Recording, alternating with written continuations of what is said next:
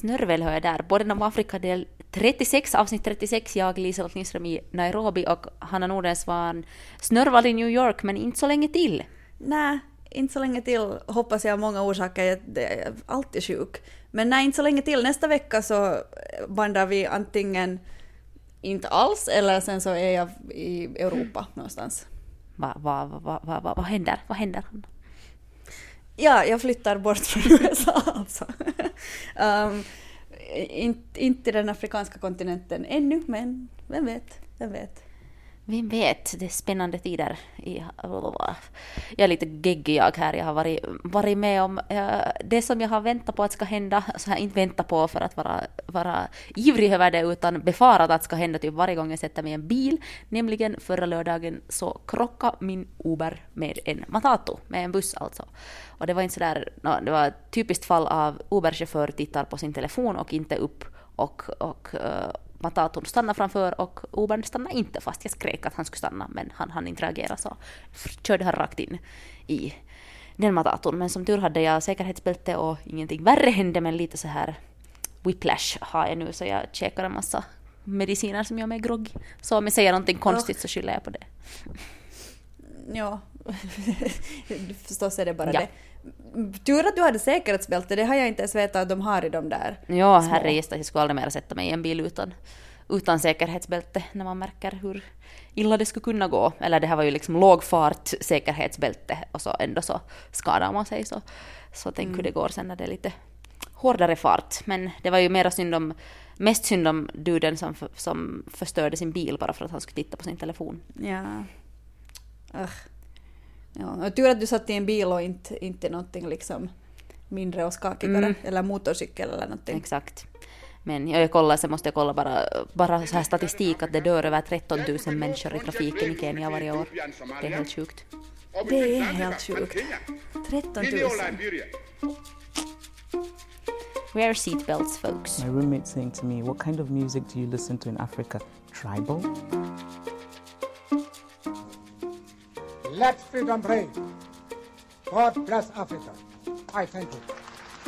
Um, andra olyckor vi minns är ju till exempel den här okej, okay, flygolyckan, inte den smidigaste åsnebryggan där, eller inte mest liksom sådär um, moraliskt korrekta heller. Men, men den här Boeing uh, Ethiopian Airlines-olyckan uh, tidigare i år nu har ju för första gången så har den här amerikanska Boeing-chefen sagt förlåt och liksom på det sättet tagit ansvar att det var Boeing, det var inte, det var inte Ethiopian Airlines, vilket vi Okej, okay. liksom... jag tyckte att han hade, ja ja, de har inte sagt förlåt för det. Hmm.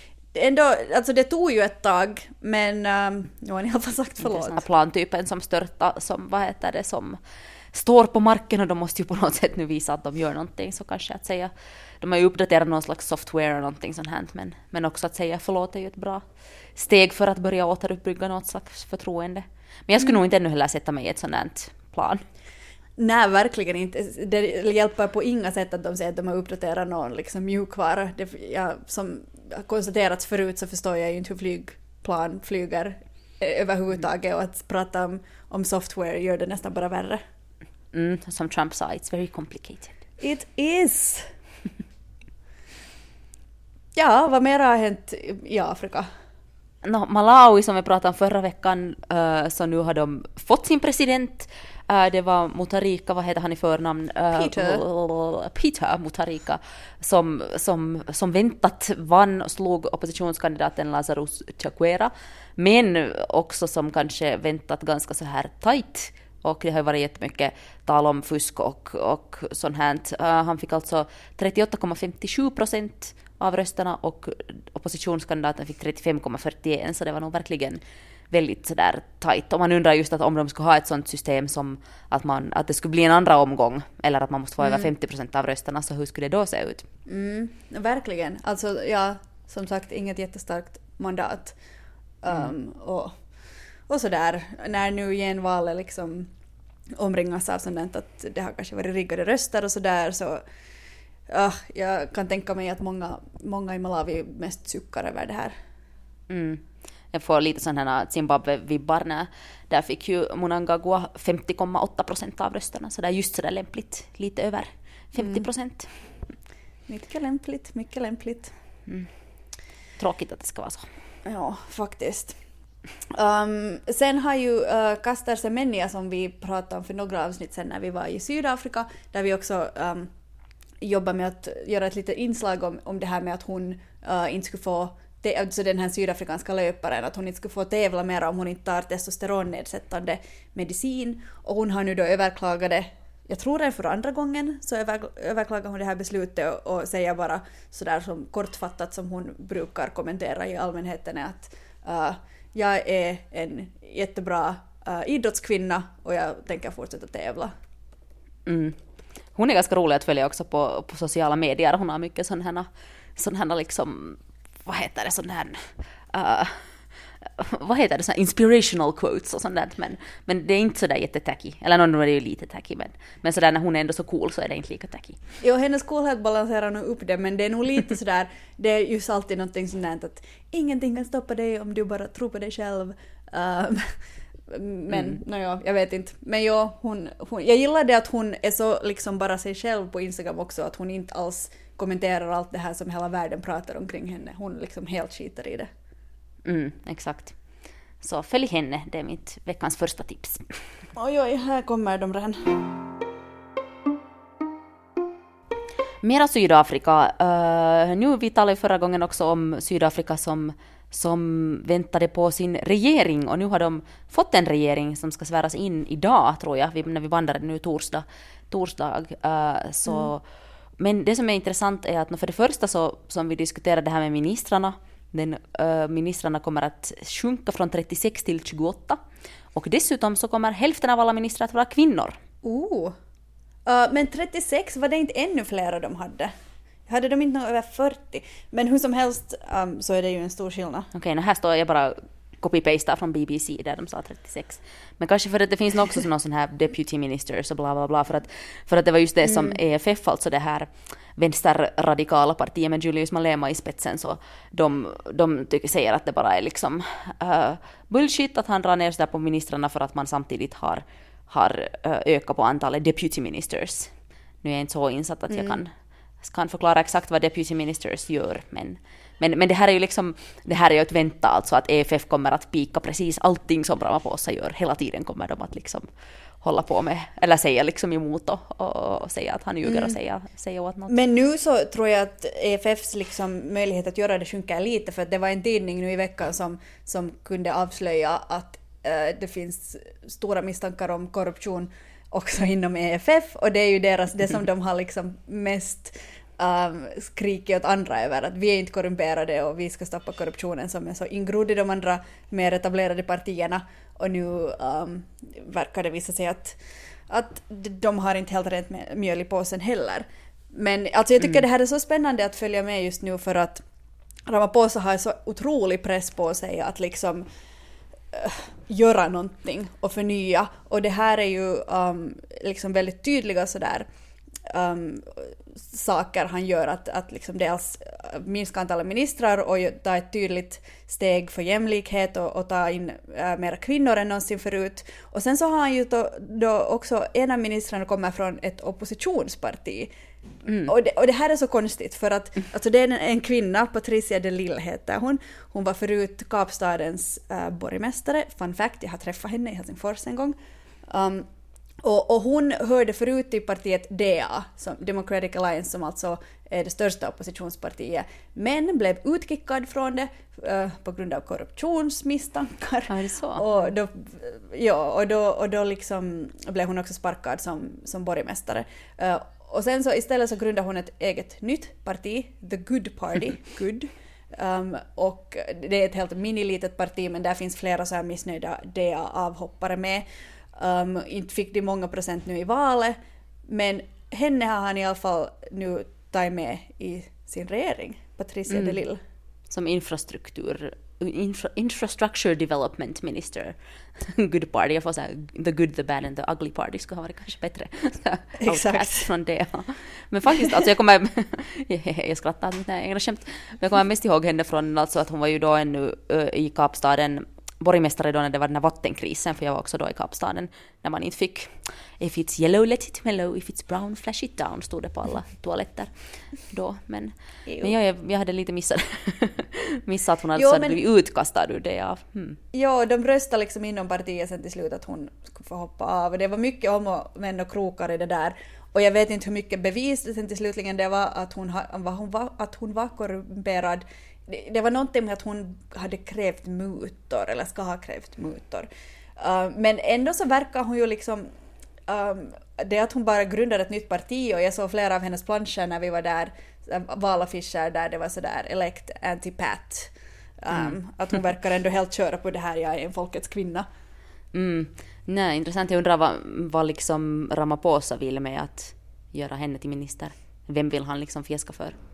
Ja, det, ja, det pff, spännande tider. Mm.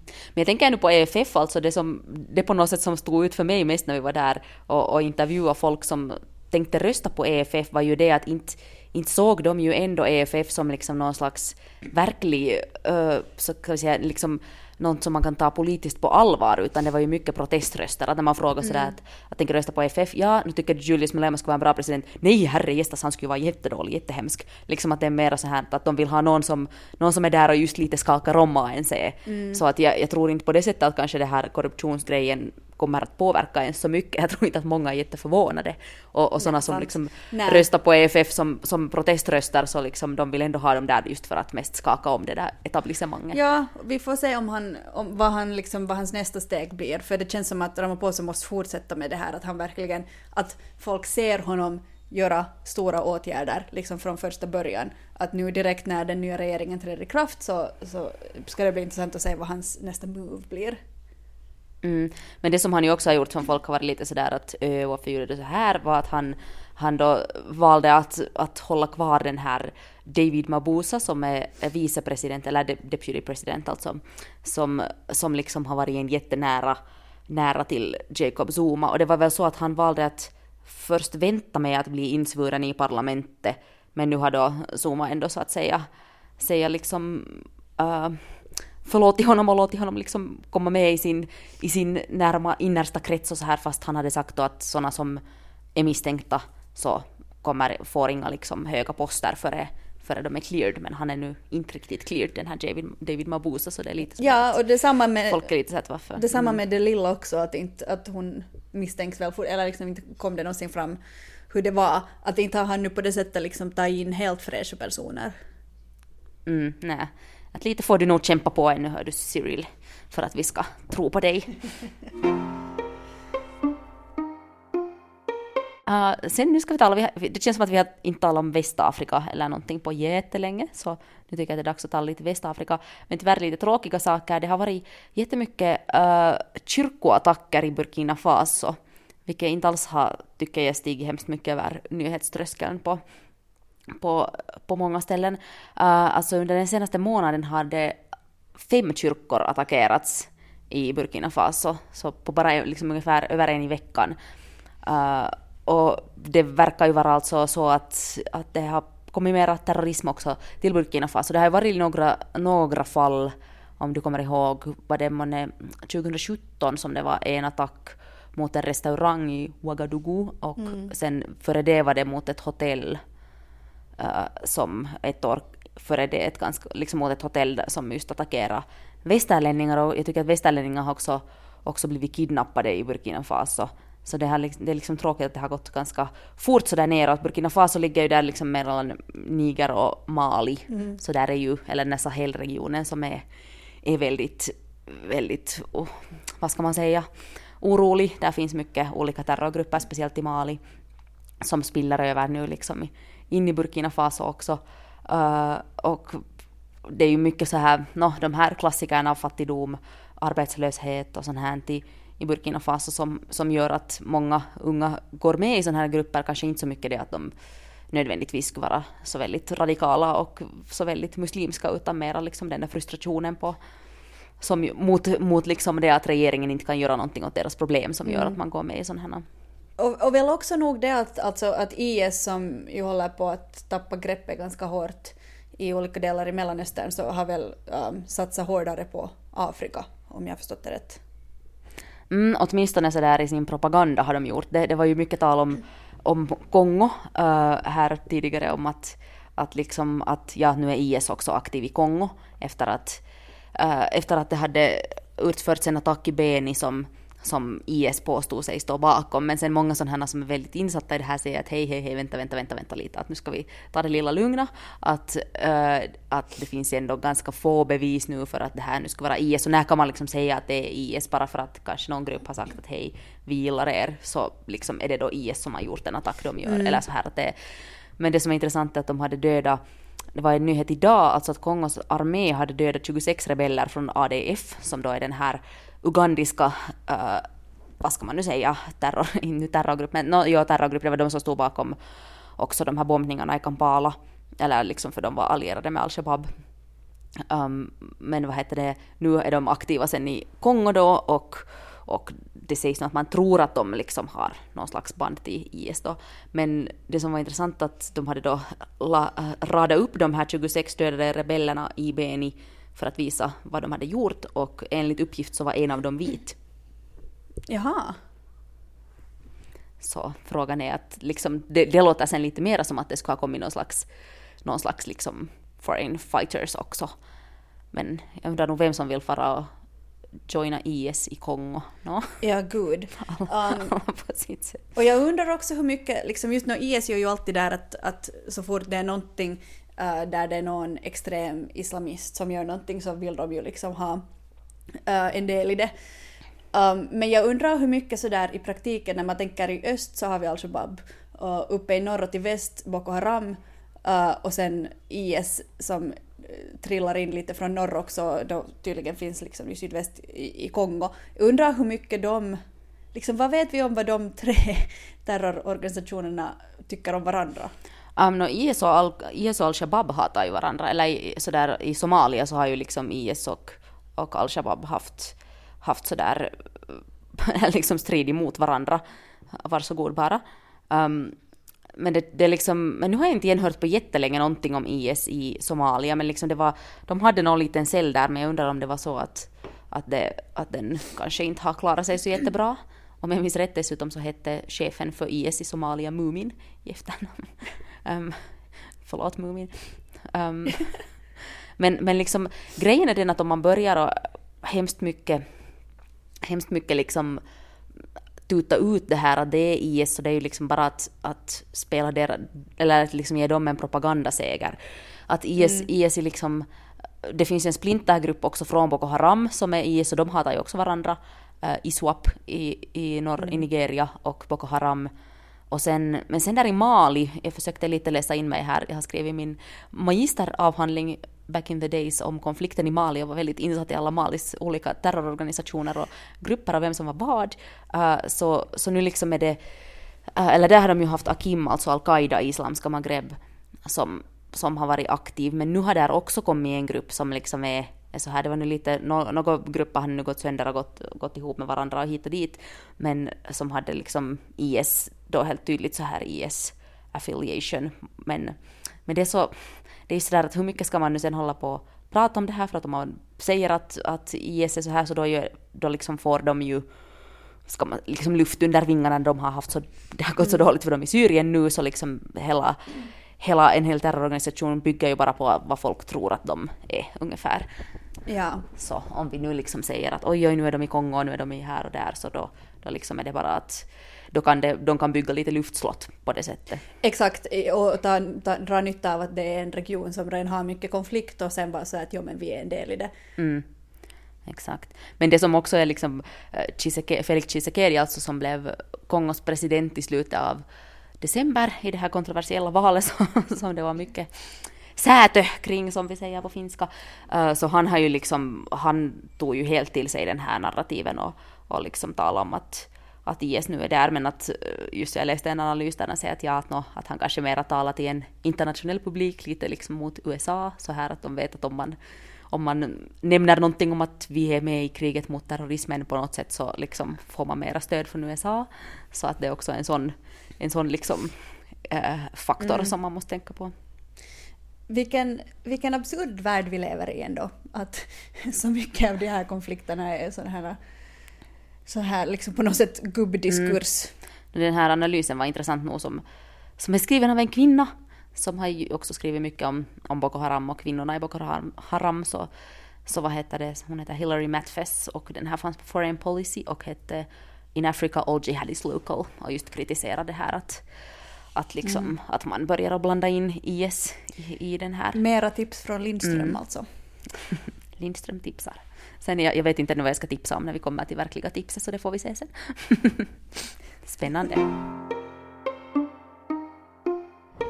Jag tänkte här nappa på din eh, proposal här för, för något tag sedan att vi måste börja gå in på alla, alla olika Guineor. Så nu börjar jag modigt med Ekvatorialguinea. Och nu har jag varit fräck. Vi har alltså ett sånt här litet, litet uh, vad heter det, Google Docs-dokument som, som vi kan kopiera in saker så att vi kan vara på samma sida så att säga med Hanna. Så oftast brukar vi kopiera in liksom, vad är nu veckans land? Nu ser att du är till Ekvatorialguinea, men jag har inte skrivit vad det är för huvudstad. Vad är huvudstaden i Jo, Ekvatorialguinea? och jag har inte ens googlat det för att jag tänkte att jag skulle vara ärlig med min dumhet. Jag har ingen aning. Eller jag tror att jag inte har någon aning. Kan du, vad är första bokstaven på huvudstaden? M. M. Mm, nej, det enda jag kommer på är Maputo och Mordor. Mordor. Jag tror att Mordor är ganska nära nog vad, vad, vad det finns om man tänker på hur Ekvatorialguinea liksom styrs. Uh, nej, men huvudstaden heter Malabo. Men det visste jag Ah. inte heller. Nej, inte heller. Men det som är intressant Nå- med Malabo är att den Ekvatorialguinea är pytte, pyttelitet land där eh, under Kamerun. Men, eh, men dessutom så har de en ö som hör till dem, eller några öar. Och den här ena ön är liksom rakt utanför där Malabo faktiskt ring, ligger, är alltså rakt utanför Douala. Så jag har ju varit jättenära, jag skulle kunna simma över till Ekvatorialguinea när jag var i Douala. Det, Tänk det. men ganska liksom mycket norrut sådär att inte rakt utanför kusten för Ekvatorialguinea utan liksom ganska mycket norrut. Sådär att man skulle tro om man tittar på kartan så skulle man tro att det skulle höra till Kamerun. Men det hör till Ekvatorialguinea. Vet du, vet du vad det beror på? Varför har de den ön? Nej, det vet jag faktiskt inte. Men sen, den, den är liksom där liksom under Kamerun. Jag, men jag blandar jättemycket för att sen finns de här två andra Guineorna då, Guinea och Guinea-Bissau som är bredvid varandra och de är längre upp till väster i, i Västafrika, liksom där Senegal-hållet. Ja, Guinea är ju liksom jätte... Det är ju där söder om Mali. och liksom... På, och på tal om det, det glömde jag säga just när vi talade om de här om de här Burkina Faso, alltså att, att det som man nu är bekymrad över är att, att de här terrorgrupperna ska liksom komma från Mali, nu är de liksom redan i Burkina Faso, börjar sippra ner mot Ghana, Togo och Benin. Att det var nu en, en liksom, något turister som blev kidnappade, franska turister blev kidnappade i norra Benin för inte så jättelänge sedan av, av just såna här de här grupperna. Och det de är rädda för är att om de får fotfäste i typ Togo och Benin så får de tillgång till, uh, till hamnar. Och det kan vara riktigt illa om, om de liksom lyckas börja få in vapen via hamnar. För Mali är ju också landlocked, Burkina Faso är landlocked, Niger är landlocked, Chad är landlocked här i de här, liksom, de här länderna där de är aktiva. Så, de, så nu liksom har de börjat ta över Burkina Faso och sen sipprar de sakta ner mot kusten. Hur? K- Kan det hända att de sipprar in i Ekvatorialguinea då? No, det är lite Ekvatorialguinea ganska långt, men kanske, kanske den här anglophone crisis där i Kamerun kan sippra ner i Ekvatorialguinea. Jag tittar, Ja, men- på, jag, jag tittar på Google-bilder på Ekvatorialguinea. Det är jättevackert där. Jag har inte ens kollat på bilder, för jag vet bara att de släpper ju inte in några, några journalister överhuvudtaget. Uh, de är ganska så här. Men i Guinea och Guinea-Bissau är där liksom... Hur många länder är här från Ekvatorialguinea? Sen kommer Kamerun, Nigeria, Benin, Togo, Ghana, Elfenbenskusten, Liberia, Sierra Leone. Sen kommer Guinea och sen kommer Guinea-Bissau. Så det undrar varför, varför de alla heter Guinea. Ja, och, och sen varför finns också Papua Nya Guinea? Vad är Exakt. Guinea? What is it? Och sen finns det guinea pigs. Kan någon, Ja. någon, någon vad heter det, lyssnare som är mer allmänbildad än vi om guineor säga någonting. Um, så får ni gärna skicka mail och skratta åt oss. Vad ska jag säga? Mm, Men det som ännu är roligt om, eller det är inte roligt om Ekvatorialguinea, alltså att de har ju haft samma, samma man vid makten sedan 1979. Han är väl den som har suttit, det är han och Paul Biya, de där liksom tillsammans som tävlar om vem som har suttit längst. Jag tror att det är så att Paul Biya har liksom suttit längst som president, men, men Teodoro Obiang har suttit längst vid makten. Eller någonting sånt. Men båda liksom gubbar som har suttit över 30 år vid makten. Så det skulle vara dags att byta ut. Men alltså Ekvatorialguinea är ju en stat som egentligen bara är eh, uh, Theodor Obiangs privata lilla liksom, uh, amusement park. Uh, och det som är absurt är alltså, för de har ganska mycket olja, så Ekvatorialguinea har, någonstans stod det att det har det högsta uh, BNP i hela Afrika söder om Sahara på grund av sin olja. Men nu, nu har jag, inte, jag har inte hunnit dubbelkolla det här, men åtminstone har de sjukt hög BNP. För att jag kollar jämfört till exempel med Kenya. Kenya har 1500 dollar, äh, äh, har nästan 10 000 dollar. Så det är liksom... Otippat.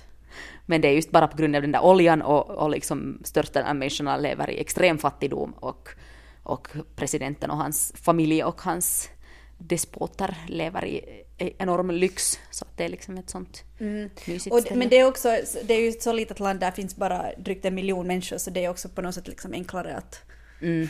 vet, kontrollera eller hur man ska säga, enklare att um, ja, styra. Mm. Kommer du nu ihåg vad huvudstaden heter? Ma, Malabo? Malabo, inte Maputo. Jag tycker vi ska kalla det för Mordor. Mordor. Förlåt.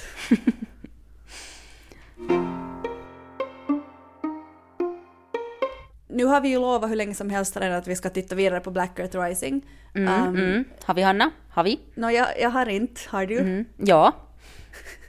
det är eventuellt ingen som bryr sig och också tittar på det här med oss, men men jag, förlåt, jag har inte hunnit titta det sen, liksom nästa avsnitt vidare. Men jag har ett förslag på att prata om någonting, någonting annat.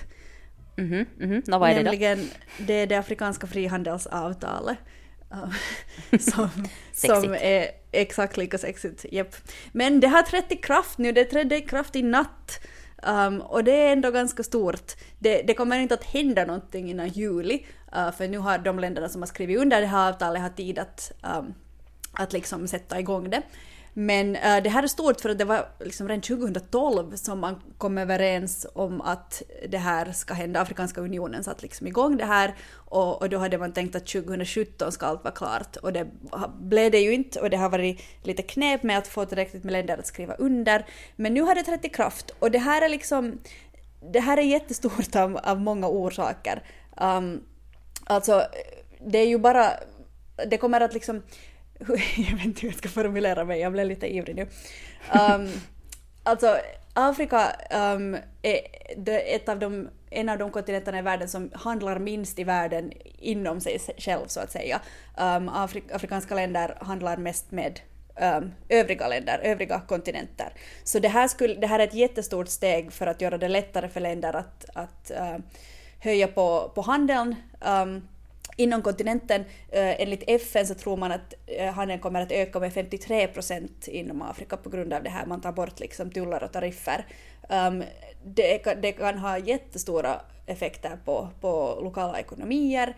Ehm, man kan jämföra, om det liksom sätter igång ordentligt så är det i sin liksom, vidd och sin storhet kan man jämföra det med EU som ju långsamt håller på att falla i bitar medan det här um, det här frihandelsavtalet är på något sätt det första steget i eh, ett mera enat AU och, och liksom ett mer EU-likt AU kan man kanske säga. Um, det här resefri, vad ska man säga, alltså det att man ska få resa utan visum inom Afrika är ju också på gång. Um, så det är liksom, det händer kejkor och grejer. Um, och grejer.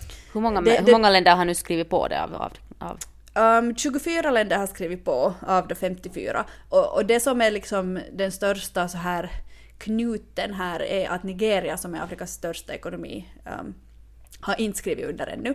Och uh, de är väl lite osäkra på hur, om det här kommer att liksom, tjäna dem eller om de kommer, lite sådär som Tyskland i EU, liksom, att kommer de att bli um, de som är tvungna att betala eller kommer det här att gynna dem?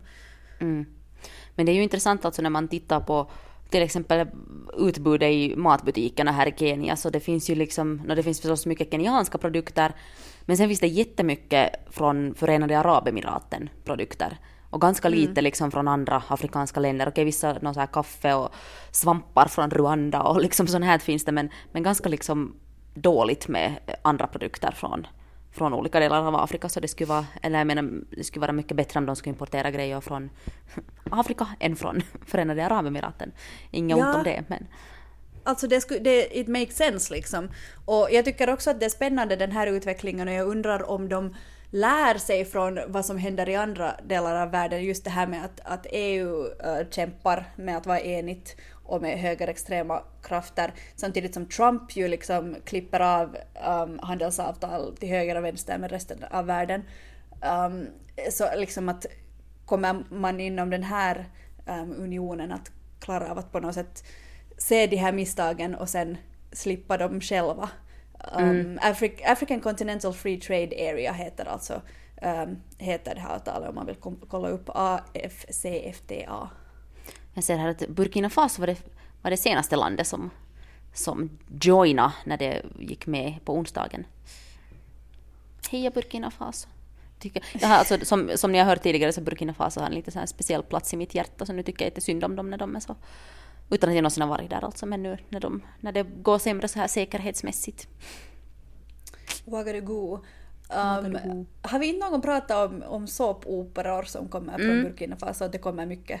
Jo, de gör jättemycket. Också då när jag var i Kamerun och gjorde en grej om liksom om kamerunsk filmindustri så, så, vad heter det, så talade de mycket om, om just att Burkina Faso har liksom högklassig, att många tittar på, på Burkina Faso, fasisk såpopera. Sådär som du. Sådär som jag ibland. Nej men när jag var i Benin så kollade alla på det. Mm, det är spännande. Jag har nog så här, jag ska försöka nu på hösten, jag har försöka få in en resa till Burkina Faso kanske. För att när jag försökte tidigare så var de sådär, men vad händer i Burkina Faso? Men nu kan jag vara sådär, krig och terrorism, så kanske man får åka. Oj, på tal om, på tal om den där essän som vi pratade om förra veckan. Exakt. How to write about Africa. Men jag försöker ju skriva om andra saker men sen om man inte får åka om man inte skriver om krig och terrorism. Det är nu det. Men då kan jag man också göra en grej. men då kan man också göra en grej om, om det här med deras försök till universell hälsovård. Ja, det också. Burkina Faso är ett land med oändliga intressanta um, ämnen. Exakt. Så Lite så. som alla andra länder i världen. det är ju det. Allt är ju intressant bara man gräver, krafsar lite under ytan. um, no, men eh, får jag tipsa om en jätteintressant sak? Gör det, för jag har inte ännu heller kommit på vad jag ska tipsa om. No, du har en dubbeltipsa här under. ska hålla dina kort för dig själv lite. Eller vad man säger. Um, men det kanske är några som har märkt, det kommer en för någon, uh, flera veckor sedan så kom det nyheter om en ny film um, som ska komma ut som handlar om uh, den första och eventuellt enda afrikanska samurajen. Det här mm. var en så här populär grej som poppade upp på olika sociala medier. Um, och jag har för mig att det är Netflix som ligger bakom det här um, och att det också är Chadwick Boseman, alltså han som spelar Black Panther, som som kommer att um, spela huvudrollen i den här filmen.